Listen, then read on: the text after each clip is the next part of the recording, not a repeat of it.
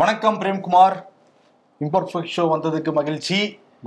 இன்னைக்கு வந்து கர்நாடக எலெக்ஷன் அந்த தேர்தல் முடிவுகள் காலையிலேருந்து வெளியாகிட்டு இருக்கு. காலையில் 8 மணிலேருந்து இந்தியாவே ஒட்டுமொத்தமாக இந்த தேர்தலுடைய முடிவுகளை எதிர்பார்த்ததுன்னே சொல்லலாம். ஏன்னா 2024 தேர்தலுக்கான முன்னோட்டமாக தான் கர்நாடக எலெக்ஷன் வந்து பார்த்தாங்க. ஏன்னா 2019 வந்து ஜெயிச்சு வந்தாங்களா பெரும்பான்மையா, அந்த பெரும்பான்மைன்னு சொல்லிக்கக்கூடிய அந்த எம்பிக்கு கணிசமா 25 பேர் வந்து கர்நாடகாவில் தான் வந்தாங்க. அதனால ரொம்ப முக்கியமா இருந்தது பிஜேபிக்கு. காங்கிரஸை பொறுத்தவரை இது வாழ்வா சாவா பிரச்சனை. ஏன்னா எதிர்கட்சிகள் ஒண்ணு கூட மாட்டேங்கிறாங்க. ராகுல் காந்திக்கு ஒரு பெரிய இமேஜ் கிடைச்சா கூட ஒரு வெற்றின்னு ஒண்ணு கிடைக்காம தான் இருந்தது. இப்போ வந்து அறுவடை பண்ணிருக்காங்க கர்நாடக எலெக்ஷன் மூலமாக. மொத்தமா 224 தொகுதிகள் காலையில அப்படி நெக் டு நெக் ஃபைட்டா தான் ஆரம்பிச்சது. இவங்க 120னா அவங்க ஒரு 100 அந்த மாதிரி ஆரம்பிச்சது. ஆனா மத்தியானத்துக்கு மேல நிலவரமே மாறிடுச்சு. இப்ப வந்து காங்கிரஸ் கிட்டத்தட்ட ஒரு 135 தொகுதிக்கு மேல வந்து லீடிங்ல இருக்காங்க. தொகுதியில் வெற்றியே வந்து அறிவிச்சிருக்காங்க. பாஜகவை பொறுத்த வரைக்கும் 70 இருந்தவங்க அப்படியே 65, 63 அந்த ரேங்க்ல இருக்காங்க. குமாரசாமி இவங்க 2 பேருமே கிடையாது, நான் தான் சிஎம் அப்படின்னு நினைச்சுக்கிட்டு இருந்தாரு. கிங் மேக்கரா கிங்கா அதுதான் கேள்வி அப்படிங்கிற மாதிரி தான் குமாரசாமிக்கு இருந்துச்சு. இப்ப வந்து அவர் வந்து 20 தொகுதிகள் இந்த ஜேடிஎஸ் வந்து ஜெயிச்சு வந்திருக்காங்க.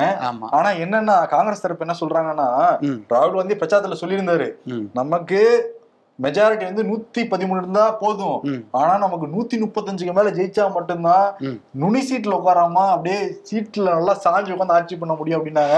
நினைச்சபடியே வந்து நடந்திருக்கு. ஆமா, காங்கிரஸ் தலைவர் DK சிவகுமார் தேர்தலுக்கு முன்னாடியே சொல்லியிருந்தாரு 140 தொகுதி நம்ம எப்படியாவது ஜெயிக்கணும் அப்படின்னு சொல்லிட்டு கிட்டத்தட்ட அதை நெருங்கி வந்துட்டாங்க. ஸோ இன்னைக்கு அவரு தேர்தல் முடிஞ்சதுக்கு அப்புறமா கண்ணீர் மல்க ஒரு பேட்டி கொடுத்தாரு. நான் வந்து சோனியா காந்தி, ராகுல் காந்தி, மல்லிகார்ஜுன் கார்கே இவங்களுக்கெல்லாம் ஒரு சத்தியம் செஞ்சு கொடுத்திருந்தேன், அந்த நான் நிறைவேற்றி விட்டேன் அப்படின்னு சொல்லிக்கிட்டு அவரு பக்கம் எமோஷனலா இருக்காரு. இந்த பக்கம் பாஜக சைடு பாத்தீங்க அப்படின்னா தோல்வியை நாங்கள் ஏற்றுக்கிறோம் அப்படின்ட்டு கர்நாடகா முதல்வர் பசவராஜ் பொம்மை வந்து அக்செப்டன்ஸ் லெவலுக்கு வந்துட்டாங்க. எங்கே தப்பு நடந்திருக்கு அப்படிங்கிறத நாங்கள் சரி பண்ணிக்கிட்டு 2024 நாங்கள் கம்பேக் கொடுப்போம் அப்படிங்கிற மாதிரி அவங்க ஒரு சைடு மெசேஜ் சொல்லியிருக்காங்க. ஒரு பக்கம் டெல்லியில் இருந்து ராகுல் காந்தியும் ஜனநாயகம் வென்றது அப்படிங்கிற மாதிரியான சில கருத்துக்கள் வழக்கமாக அவங்க சொல்லுவாங்க இல்லையா. ஸோ அந்த மாதிரி சில அதிகாரத்தை வந்து வலிமை வென்றது அப்படிங்கிற ஒரு அஜித் பட டைட்டில் மாதிரி அவரும் சில கருத்துக்கள்லாம் சொல்லியிருக்காங்க. இது ஒரு மாதிரி ஒரு சைடு வெற்றி கொண்டாட்டமும் இன்னொரு பக்கம் தோல்வி பத்திய அனாலிசிஸ் நடந்துட்டு இருக்கிற விஷயமாவும் இருக்குது. ஆமா, என்னன்னா பிஜேபி பொறுத்த வரைக்கும் மோடிக்கு அவ்வளவு பிரச்சனை இருந்தது. வீராங்கனைகள் தொடர்ந்து போராட்டம் பண்ணிட்டு இருந்தாங்க ஜந்தர் மந்தர்ல. இங்க மணிப்பூர்ல அவ்வளவு பெரிய கலவரம் எல்லாம் வெடிச்சது. இந்த சைடு வேற ராணுவ வீரர்கள் 5 பேர் இறந்து போனாங்க. ஆனா கூட கர்நாடகால தான் உட்கார்ந்து இருந்தாரு. கிட்டத்தட்ட பல கிலோமீட்டர் ரோட் ஷோலாம் போயிட்டு இருந்தாரு. பெங்களூர்ல ரோட் ஷோ போன இடங்கள்லயே பல இடங்கள்ல வந்து பிஜேபி நீங்க தோல்விமுகம் தான் வந்து கிடைச்சிருக்கு. உள்துறை அமைச்சர் வந்து கர்நாடகாவில் உள்துறை அமைச்சராங்கிற கேள்விகளுக்கு அளவு அமித்ஷா அங்கேதான் உட்காந்துருந்தாங்க. நட்டா கிட்டத்தட்ட ஒட்டுமொத்த அந்த பிஜேபியோடைய கூடாரம் அங்கதான் இருந்தாங்க. பட் பிஜேபி கிடைச்ச ஒரு பெரிய அடி அப்படின்னு சொல்றாங்க. இன்னொன்னு நடுநிலையாளர்கள் என்ன சொல்றாங்கன்னா, நல்ல வேலை பிஜேபியும் ஜேடிஎஸ் சேர்ந்தா கூட ஆட்சி அமைக்க முடியாது கொண்டாட்டம். ஆமா, அறுதி பெரும்பான்மை காங்கிரஸ் கிடைச்ச காரணத்தினால இந்த ஒரு விஷயங்கள் நடக்கிறதுக்கெல்லாம் பெரிய வாய்ப்பு இல்லாம போயிடுச்சு. ஆமா, அதே மாதிரி ஸ்டாலின் வந்து வாழ்த்து தெரிவிச்சிருக்காரு. ஆமா, தமிழகத்தை பொறுத்த வரைக்கும் தமிழக முதல்வர் ஸ்டாலின் வந்து ஒரு வாழ்த்து சொல்லியிருக்காரு. அவருடைய வாழ்த்து செய்தியில மிக முக்கியமா ஒரு லைன் சொல்றாரு, திராவிட நிலப்பரப்பிலிருந்து பாஜக விரட்டி அடிக்கப்பட்டது அப்படிங்கிற ஒரு லைனை வந்து அவரு பதிவு பண்ணியிருக்கிறாரு. இதெல்லாம் என்ன, இதோட முக்கியமான ஒரு செய்தியாளர் சந்திப்பு இன்னைக்கு கர்நாடக எலெக்ஷன் வச்சு நடந்துச்சு சிபி. அது என்ன அப்படின்னு பாத்தீங்கன்னா, கமலாலயத்துல தமிழக பாஜக துணைத் தலைவர் BP துரைசாமி வந்துட்டு கர்நாடக தேர்தல் முடிவுகள் தொடர்பாட்டு செய்தியாளர்களை சந்திக்கிறாங்க அப்படின்னு ஒரு தகவல் வந்ததும் பத்திரிகையாளர்லாம் வழக்கம் போல கூடி எடுத்து லைவ் போடுறதுக்கெல்லாம் ரெடி ஆயிட்டாங்க. வந்தவர் அண்ணாமலை சார்பாக தான் வந்தாரு. அதை அவர் பதிவு பண்ணாரு. அவர் என்ன பதிவு பண்றாரு அப்படின்னா, கர்நாடகாவில் புதிய ஆட்சி அமைக்க இருப்பவர்களுக்கு மாநில தலைவர் அண்ணாமலை சார்பாக வாழ்த்துக்கள் அப்படின்னு சொல்லிட்டு பிரஸ் மீட் முடிஞ்சு. என்ன 10 செகண்ட் தான் பிரஸ் மீட்டா, இது பிரஸ் மீட்டா கேட்க எனக்கே கொலவரியா இருக்கு அப்படின்னு சொல்லிக்கிட்டு இப்படியாவது அப்ப அங்க இருந்த செய்தியாளர்களுக்கு எப்படி இருந்திருக்கும். அவங்க வந்து கேட்டாங்க, இவ்வளவு பெரிய தோல்வியை நீங்க எதிர்பார்த்தீங்களா அப்படின்னு ஒரு கேள்வி கேட்டோன்னே அப்படி ஒரு லுக்கு காது கேட்கல அப்படின்னு சொல்லிட்டு அவர் வெளியே போயிட்டாரு. இப்ப இதுக்கு ஒரு பிரஸ் மீட், இதுக்காக பத்தியா நீங்க கூப்பிடுறீங்க, இதே ஜெயிச்சிருந்தான்னு வச்சுக்கோங்களேன் அண்ணாமலைக்காரல யாரையும் பேச போறானா இருங்கண்ணா அங்கண்ணா என்ன தெரியுமா ஸ்ட்ராட்டஜி பயன்படுத்தினேன் அப்படி இப்படின்னு பயங்கரமா போயிருப்பாங்க. ஆனா என்னன்னா காங்கிரஸை பொறுத்த வரைக்கும் அவங்க வெற்றி பெற்றதுக்கு பிறகுதான் பிரச்சனையே ஆரம்பிக்கும். இன்னைக்கு காலையில சீதாராமையா மகன் வந்து ஆரம்பிச்சிருக்காரு. ஆமா, கர்நாடகா முன்னாள் முதல்வர் சீதாராமையாவுடைய பையன் வந்து வாக்கு எண்ணிக்கை தொடங்குறதுக்கு முன்னாடியே நாங்க பாஜகவை விரட்டி அடிப்போம் அப்படின்னு வழக்கமான டிக்டோஸ்ல டயலாக்ஸ் எல்லாம் இருக்கும்ல, அதெல்லாம் முடிச்சுட்டு எங்க அப்பா தாங்க சிஎம், அதை மட்டும் நான் உறுதியா சொல்லிக்கிறேன் அப்படிங்கிற ஒரு விஷயத்த காலையிலே கொளுத்தி போட்டிருக்காரு. இன்னொரு பக்கம் நம்ம டி கே சிவகுமார் இந்த தேர்தலுடைய நாயகனா பார்க்கப்படுறாரு கர்நாடகால. ஏன்னா இந்த தேர்தலை பொறுத்த வரைக்கும் களத்துல ஓராண்டுக்கு முன்னாடி இருந்தே வேகமா வேலை பார்த்தவர் வந்து D K Shivakumar and team அப்படின்னு தான் சொல்லணும். இன்னைக்கு வந்து அந்த முன்னணி நிலவரங்கள் வர ஆரம்பிச்ச உடனேயே அவர் ட்விட்டர் பதிவுல ஒரு 4-5 பேர் கூட உட்கார்ந்து ஒரு போட்டோவை போட்டுட்டு மை டீம் அப்படிங்கிற ஒரு விஷயத்த பதிவு பண்றாரு. ஸோ அதுல இருந்து அவங்களோட டீம் வந்து எந்த அளவுக்கு களத்துல இறங்கி வேலை பார்த்திருக்காங்க அப்படிங்கிறதே நம்மளால புரிஞ்சுக்க முடியுது. அப்போ சிவகுமார் தான் வந்துட்டு அடுத்த சிஎம்மா வரணும் அப்படின்னு சொல்லிக்கிட்டு இன்னொரு பக்கம் இவங்களும் ஆரம்பிச்சிருக்காங்க. ஸோ இந்த குளறுபடிகள்லாம் எப்பவுமே வரும் அப்படின்னு காங்கிரஸுக்கு நல்லாவே தெரியும். அதனாலதான் ஒரு அறிவிப்பை வந்துட்டு காங்கிரஸ் தலைமையில இருந்து அந்த வேட்பாளரை கொடுத்துருக்காங்க. யார் யார் முன்னணியில இருக்கீங்களோ வெற்றி பெற்ற உடனே அந்த வெற்றி சான்றிதழை வாங்கின கையோட பெங்களூர் கட்சி அலுவலகத்தில் நீங்க ஆஜராயிருக்கணும். ரிமோட் ஏரியால இருக்கேன், அங்க இருக்கேன், இங்க இருக்கேன்லாம் சொல்லக்கூடாது. ஹெலிகாப்டர் பிடிச்சாது இங்க வந்துருங்க அப்படிங்கிற ஒரு விஷயத்த கட்சி தலைமை கொடுக்கும். நீங்க வந்து சர்டிபிகேட்டோட இங்க, ஏன்னா ஹிஸ்டரி அப்படி இல்லையா? போன எலெக்ஷன்ல இந்த வரலாறுகள்லாம் அப்படி இருக்கிறதுனால இந்த வாட்டி ரொம்ப தெளிவா இருக்கிறாங்க, ரொம்ப வந்து வேகமாகவும் செயல்படுறாங்க. ஆனா இப்பயும் கோட் விட்டுறாங்கன்னு வச்சுக்கோங்களேன். அது வந்து மல்லிகார்ஜுன கார்கேக்கு தான் அவமானம். காங்கிரஸ் உடைய தலைவரா இருக்காரு மல்லிகார்ஜுன, சொந்த மாநிலம் அங்கே கண்ட்ரோல் பண்ண முடியலன்னா ஒட்டுமொத்த இந்தியாவையும் எப்படி கண்ட்ரோல் பண்ண போறாரு, ஐ மீன் அவங்க கட்சிக்காரன் எப்படி கண்ட்ரோல் பண்ண போறாரு கேள்வி மக்களுக்கு வந்து எழும். சமூக வலைதளங்களை பொறுத்த வரைக்கும் கேம் ஆஃப் த்ரோன்ஸ் அப்படின்னு சொல்லிட்டு ஒரு மிக பிரபலமான வெப்சீரிஸ் ஒன்று இருக்கும். அந்த வெப்சீரிஸ் முடிகிறப்போ ஒரு லைன் வரும், த நார்த் ரிமைன்ட் இண்டிபெண்டன்ட் அப்படின்னு சொல்லிட்டு அது ரொம்ப ஃபேமஸ் ஆனது. இங்கே அந்த வீடியோவை எடுத்து போட்டுட்டு த சவுத் ரிமைன்ஸ் இண்டிபெண்டன்ட் அப்படின்னு சொல்லிட்டு போட்டுட்டு இருக்கிறாங்க நிறைய பேர். ஏன்னா சவுத்தில் பிஜேபி எங்கேயுமே ஆளலை. ஆமாம், கர்நாடகாவில் ஆண்டுட்டு இருந்தாங்க, அங்கேயும் அவுட் ஆகிட்டாங்க. ஆமாம், பொறுத்திருந்து பார்ப்போம். 2024 முன்னோட்டம் தான் இந்த தேர்தல் கணிச்சிருக்காங்க. ஆமாம், ஆனா கூட இன்னொரு 4 மணி தேர்தல் நடக்க போகுது இருக்குது. சத்தீஸ்கர் இருக்கு, மத்திய பிரதேஷ் இருக்கு, ராஜஸ்தான் இருக்கு. ஆமா, ஓகே. மொத்தத்துல இந்த வெற்றி கொண்டாட்டம் காங்கிரஸுக்கு வந்து கிடைச்சிருக்கு. ஆமா, ரோட் ஷோ நாயகன் மோடி கொஞ்சம் அப்செட்ல தான் இருப்பாங்க பிஜேபி சைடு. கண்டிப்பா ஓகே. பாஜக கிடைச்ச ஒரு அடிதான் சொல்லணும். ஏன்னா கர்நாடகா தேர்தல் ஆரம்பிக்கிறப்ப அதானி விவகாரம் பூதாகாரமா இருந்தாங்க, ஹிண்டன்பர்க் விவகாரம். அதனாலதான் இப்ப ராகுல் காந்திக்கு பதவியே போயிடுச்சு எல்லாருமே வந்து பேசிக்கிறாங்கன்னு வச்சுக்கோங்களேன். நேற்று வந்து உச்சநீதிமன்றம் இதை பத்தி விசாரிச்சிருக்காங்க, அதானி விவகாரத்தை பத்தி. ஆமா, அதானி விவகாரத்தை பத்தி விசாரிக்கணும் அப்படின்னா டைரக்டா சொல்லணும்னா அந்த ஹிண்டன்பர்க் அறிக்கை தான் வந்துட்டு இந்த வழக்கினுடைய ஆரம்பம். அவங்க வந்து அதானி பங்கு சந்தைகள்ல பல முறைகேடுகள் செய்யறாங்க அப்படின்னு சொல்லிக்கிட்டு அவங்க ஒரு அறிக்கையை வெளியிடுறவும், இந்த அறிக்கையை வெளியிட்டுக்கு அப்புறமா பங்கு சந்தையில அதானியினுடைய பங்குகள் மிகப்பெரிய வீழ்ச்சியை சந்திக்குது, $1,00,000 எல்லாம் லாஸ் வந்துச்சு அப்படிங்கிற மாதிரியான செய்திகள்லாம் அப்ப வந்துச்சு. இதுல வந்து இந்தியாவில் இருக்கக்கூடிய முதலீட்டாளர்கள் நிறைய பேர் அதானியில முதலீடு செய்திருந்தாங்க இல்லையா? சோ அவங்க வந்து என்ன பண்றாங்கன்னா இதுல எங்களுக்கு ஏகப்பட்ட அளவுக்கு இழப்பு ஏற்பட்டு இருக்கு, இந்த விஷயத்துல உச்சநீதிமன்றம் தலையிடணும் அப்படின்னு சொல்லிட்டு ஏற்கனவே ஒரு வழக்கை வந்து உச்சநீதிமன்றத்துல போட்டிருந்தாங்க. அது தொடர்பான வழக்கை விசாரிச்ச உச்சநீதிமன்றம் வந்து என்ன சொல்லியிருந்தாங்கன்னா இதுல செபி என்ன நடவடிக்கை எடுத்திருக்கு, செபியினுடைய பங்கு இதுல என்ன அப்படின்னு சொல்லிட்டு ஒரு 2 வாரத்துல அறிக்கை தாக்கல் பண்றதுக்கு உத்தரவு போட்டிருந்தாங்க மார்ச் 2ஆம் தேதி. அது மட்டும் இல்லாமல் இந்த பங்குச்சந்தையில் இந்த மாதிரி இழப்பீடுகள் தொடர்ச்சியாக வராமல் இருக்கிறதுக்கு என்னென்ன நடவடிக்கைகள் எடுக்கலாம் அப்படின்னு ஆராயறதுக்கு ஒரு குழுவையும் அமைச்சிருந்தாங்க. அவங்களும் இது சம்மந்தமாக அறிக்கை தாக்கல் பண்ணணும் அப்படின்னு சொல்லியிருந்தாங்க. நேற்று இந்த வழக்கு மறுபடியும் விசாரணைக்கு வந்தப்போ செபி என்ன சொல்கிறாங்கன்னா கூடுதல் அவகாசம் கேட்குறாங்க.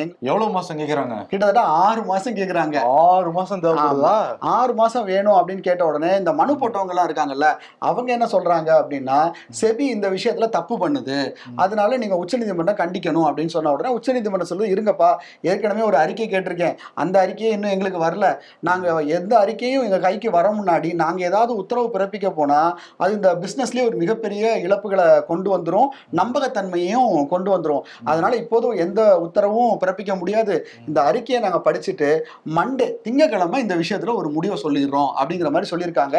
ஆனால் அந்த வழக்கு போன போக்க பார்க்குறப்போ பெரும்பாலும் செபிக்கு கூடுதல் அவகாசம் வழங்கப்படலாம். அவங்க கேட்ட அளவுக்கு அவகாசம் கிடைக்குமான்னு தெரியல, ஆனால் கூடுதல் அவகாசம் செபிக்கு வழங்கப்படும் அப்படிங்கிறது மட்டும் நமக்கு தெரியுது. ஆனா 6 மாசம் கேட்டிருக்காங்களே, முதல்ல உச்ச நீதிமன்றம் சொன்னது 2 வாரம், இவங்க கேட்டது 6 மாசம்.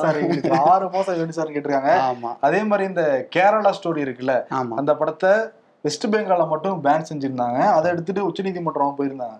உச்சநீதிமன்றம் கேள்வி எழுப்பியிருக்காங்கன்னா நீங்க இதுக்கு பேன் பண்ண வேண்டிய அவசியமே இல்லையே, தமிழ்நாட்டுல பாருங்க ப்ரொடக்ஷன்லாம் கொடுத்து அந்த படத்தை வெளியிட்டு இருக்காங்க, அதே நீங்க பண்ணிடலாம்ல, மக்கள் தானே முடிவு பண்ணணும், நீங்க யார் பேன் பண்றதுன்னு சொல்லிட்டு மம்தாவை நோக்கி கேள்வி எழுப்பியிருக்கு உச்சநீதிமன்றம். உச்சநீதிமன்றம் பத்தி பேசிட்டு இருக்கப்ப உச்சநீதிமன்றம் பல ஆளுநர்களை பிடின்னு பிடிக்கிறாங்க. இப்ப ரீசெண்டா பார்த்தோம் டெல்லி கவர்னரை பிடின்னு பிடிச்சிருந்தாங்க. அந்த அமைச்சரவைக்கு தான் அந்த ஸ்ட்ரென்த் இருக்கே தவிர ஆளுநருக்கு ஸ்ட்ரென்த் இல்லைன்னு சொல்லியிருந்தாங்க.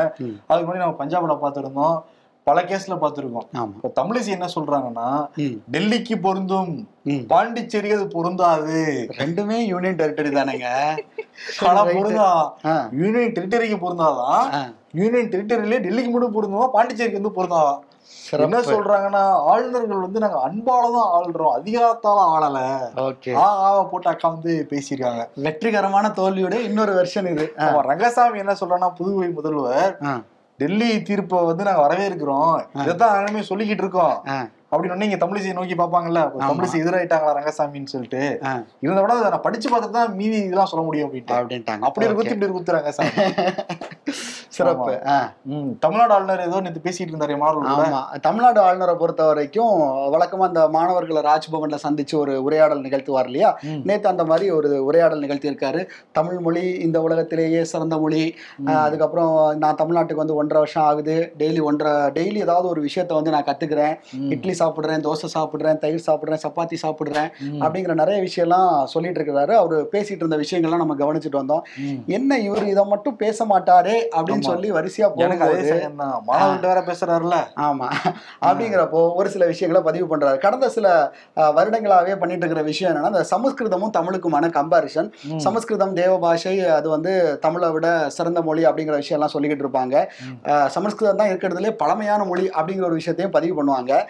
தமிழ் சமஸ்கிருதம் பத்தி அவர் என்ன சொல்லியிருக்காரு அப்படின்னா இந்த தமிழும் சமஸ்கிருதமும் ஒண்ணு, நீ நானும் ஒண்ணு அப்படிங்கிற அறியாதவங்க வாயிலும் மண்ணு, அந்த மாதிரி சொல்றாரா கிட்டத்தட்ட அந்த ஒரு ஃப்ளோல தான் அவர் சொல்றாரு. தமிழும் சமஸ்கிருதமும் இது ரெண்டுல எது தொன்மையானது அப்படிங்கிற ஒரு விஷயத்த ஆய்வு பண்ணீங்கன்னா இதுக்கு ஒரு முடிவே கிடையாது, இப்ப வரைக்கும் கண்டுபிடிக்கவே இல்லை அப்படிங்கிற ஒரு விஷயத்த ஆளுநர் பதிவு பண்ணியிருக்காரு. நான் சமஸ்கிருதம் விட்டு கொடுக்க மனசு வரல. தொன்மையானது தமிழ், அதுக்கு ஓடியே சொல்லியிருக்காரு மிகவும் தொன்மையான மொழி தமிழ் மொழி, அதை நான் கத்துக்கல பேச முடியல வருத்தப்புறங்கள்லாம் சொல்லியிருக்காரு. ஆனா ஆளுநருக்கு சில விஷயங்கள் புரிய மாட்டேங்குது. ஆமா, சோ தொன்மையானது தமிழ் அப்படிங்கிறப்ப அதுக்கு கூட நம்ம சமஸ்கிருதத்தையும் சேர்த்துருவோம் அப்படிங்கிற ஒரு விஷயத்த அவர் பதிவு பண்ணியிருக்காரு. அதுக்கப்புறம் பாத்தீங்கன்னா இந்த மாணவர்கள்லாம் கேள்வி கேட்பாங்க இல்லையா, அந்த மாதிரி ஒரு மாணவர் கேட்டிருக்காங்க, நீங்க கவர்னரா சந்தோஷமா இருக்கிறீங்களா, கவர்னர் பதவி உங்களுக்கு மகிழ்ச்சி தருதா அப்படிங்கிற கேள்விக்கு அவர் என்ன பதில் சொல்லியிருப்பாருன்னு நினைக்கிறீங்க? மகிழ்ச்சியா இருக்கு, நான் எல்லாத்தையும் திருப்பி அனுப்பிட்டு இருக்கேன்ல, வச்சுக்கிட்டு இருக்கேன்ல, அதுதான் பேசிக்கிட்டு இருக்கேன்ல மாணவர்கள்கிட்ட. அங்கதான் ட்விஸ்ட். அவர் என்ன சொல்றாருன்னா இந்த கவர்னர் பதவியில நான் மகிழ்ச்சியாவே இல்ல, ஆனா நமக்கு செம்மையா அடிக்கிறாங்க அப்படியும் இருக்கலாம். ஆனா அவரு அதுக்கு என்ன சொல்றாருன்னா நமக்கு கிடைக்கிற நல்லது செய்யறதுக்கு கிடைக்கக்கூடிய வாய்ப்புகள் எல்லாம் பயன்படுத்திக்கணும், அதுக்காக இது ஓகே அப்படிங்கிற மாதிரி அவர் ஒரு மாதிரி பேசியிருக்காருங்க. என்ன நல்லா செஞ்சிருக்காரா தெரியல, நான் மிஸ் பண்ணிருக்கேன் ப்ரோ. அவர் நிறைய ஓகே சபரீசன சமீபத்துல ஒரு ஐபிஎல் மேட்ச்ல சந்திச்சிருந்தாரு ஓ பன்னீர்செல்வம். ஆமா, உடனே எடப்பாடி பழனிசாமி தரப்பு என்ன சொல்லியிருந்தாங்கன்னா பாத்தீங்களா நாங்க ஆரம்பத்திலே சொல்லிட்டு இருக்கோம் திமுகவுடைய பி டீம் தான் ஓபிஎஸ்ன்னு சொல்லிட்டு அது நிரூபணம் ஆயிடுச்சு இல்ல அப்படின்னு சொல்லிட்டு எடப்பாடி சொன்னாரு, ஜெயக்குமார் சொன்ன எல்லாருமே சொல்லிட்டு இருந்தாங்க. ஆமா, அதுக்கு இவ்வளவு லேட்டா சிஎஸ்கே அதுக்கப்புறம் 4 மேட்ச் விளையாடியே முடிச்சுட்டாங்க, இவ்வளவு லேட்டா ரியாக்ட் பண்ணிருக்காரு ஓபிஎஸ். என்ன சொல்றாருன்னா ஆம புகுந்த வீடும் அமீவா புகுந்த வீடும் உருப்படியே உருப்படாது, எடப்பாடி புகுந்த இது உருப்படியே உருப்படாது, வந்ததுக்கு அப்புறம் ஃபுல்லா தோல்விதான் அதிமுகவுக்கு. நான் சபரீசன் தனியாவா சந்திச்சேன், ஆயிரக்கணக்கான ரசிகர்கள் கிரிக்கெட் மேட்ச் பாத்துட்டு இருந்தாங்க, அப்பனும் ஒரு தனி ஏரியால சந்திச்சேன், அது எப்படி எது தப்பா இருக்க முடியும்? அவர் என்ன கோவப்பட்டு போறேன்னா டீமோட பி டீம் கிடையாது, ஒரிஜினல் நான் பிஜேபியோட பி டீம், என்ன பொய்யா சொல்லிட்டு திரிகிறாப்ல அப்படின்னு சொல்றாரு. வாயத்தோட ஒரே பொய்யா சொல்றாரு எடப்பாடி பழனிசாமி, நான் திமுக பி டீம் இல்ல இல்ல இல்லன்னு சொல்லிட்டு சாது மிரண்டாம் மோடுக்கு மிரண்டிருக்காப்ல. எடப்பாடி பேசுறது சாத்தான் வேதம் ஓதுற மாதிரி இருக்கான் ஓபிஎஸ் பாருங்க என்ன சொல்றாங்க. நேற்று தமிழக அரசை பொறுத்த வரைக்கும் ஒரு திட்டத்தை அறிமுகப்படுத்தியிருக்காங்க. அதுதான் என்ன அப்படின்னு பார்த்தீங்கன்னா இந்த உள்ளாட்சி அமைப்புகளில் ஒரு QR கோட் சிஸ்டம், தொழில்நுட்பம் அப்படிங்கிறது மக்களுக்கு ரொம்ப தேவையானது, தொழில்நுட்பம் வளர வளர நிறைய விஷயங்கள் எளிமையாகணும் அப்படிங்கிறது மக்கள் திரும்ப திரும்ப தொழில்நுட்பம் வளர வளர நிறைய விஷயங்கள் எளிமையாக்கப்படணும் அப்படிங்கிற விஷயங்கள்லாம் நம்ம பார்த்துட்டு இருக்கிறோம். அதனால தான் டிஜிட்டல் இந்தியா அந்த மாதிரியான பிரச்சாரங்கள்லாம் முன்னெடுக்கப்படுது. இப்போ தமிழக அரசுலேருந்து எடுத்துகிட்டு இருக்க ஒரு மிக முக்கியமான திட்டம் என்ன அப்படின்னா, இந்த உள்ளாட்சி அமைப்புகள் இருக்குல்ல, நகராட்சி, மாநகராட்சி, பேரூராட்சி, இவங்க என்ன பண்ண போகிறாங்க அப்படின்னா, மக்கள் கூடக்கூடிய மிக முக்கியமான இடங்கள், நகராட்சி கட்டடங்கள், மார்க்கெட்டுகள், இந்த மாதிரி பகுதிகளில் QR கோடு ஒன்று ஒட்ட போகிறாங்க. இதை மக்கள் ஸ்கேன் பண்ணிட்டாங்கன்னா அவங்க அந்த நகராட்சிக்கோ மாநகராட்சிக்கோ பேரூராட்சிக்கோ அவங்களுடைய ஃபீட்பேக்கை கொடுக்க முடியும்.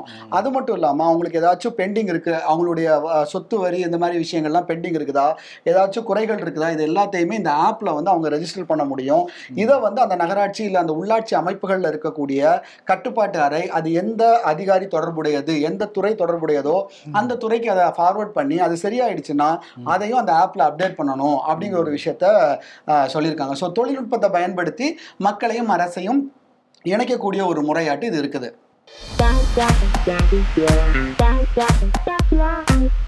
காங்கிரஸ் அண்ணாமலை கிட்ட சொல்றாங்க, ரொம்ப தேங்க்ஸ் தம்பி, மறக்காம எல்லா எலெக்ஷனுக்கும் பிரச்சாரத்துக்கு வந்துருங்க, அடுத்த தடவை ஹெலிகாப்டர் நாங்களே ஏற்பாடு பண்ணி தந்துடுறோம் அப்படிங்கிறாங்க. உங்களுக்கு எதுக்கு அந்த சிரமம் அந்த மாதிரி.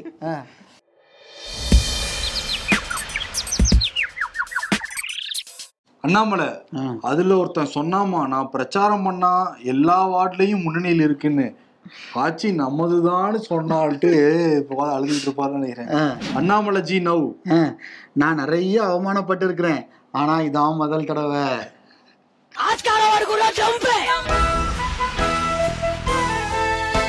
விருது ராகுல் காந்திக்கும் கொடுத்துடலாம், மோடிக்கும் கொடுத்துடலாம், மோடி கூட இருக்கிற அண்ணாமலைக்கு வந்து கொடுத்துடலாம், ஆளுக்கு ஒண்ணு. எல்லாருக்கும் என்னன்னா, ஆஹா ராகுலோட மெடிவேஷன் என்ன இருக்குன்னா, ஆஹா கிளம்பிட்டாங்க இப்படி 2024 நம்பாச்சுதான் அப்படிம்பாங்க. மோடி அண்ணாமலைன்னா, ஆஹா கிளம்பிட்டாங்களேயா, நம்மளை உட்கார வச்சிருவாங்களோ வீட்டுல அப்படின்னு நினைப்பாங்களே, அதனால இதே விருதா கொடுத்துடலாம். ஓகே, ஆகா கிளம்பிட்டாங்களே அப்படிங்கிற விருது. நீங்க ஆக்சுவலி நான் விருது கொடுக்க கூடாது, என்னோட அசிஸ்டன்டோட தான் விருது கொடுக்கணும். அவங்களும் ஒரு நாள் லீவ்ல போயிருக்காங்க. ரைட்டு, நெத்தா வந்தது அதுக்குள்ளாடி. ஓகே, சிறப்பு, நன்றி. நாளை சந்திப்போம். நன்றி, வணக்கம்.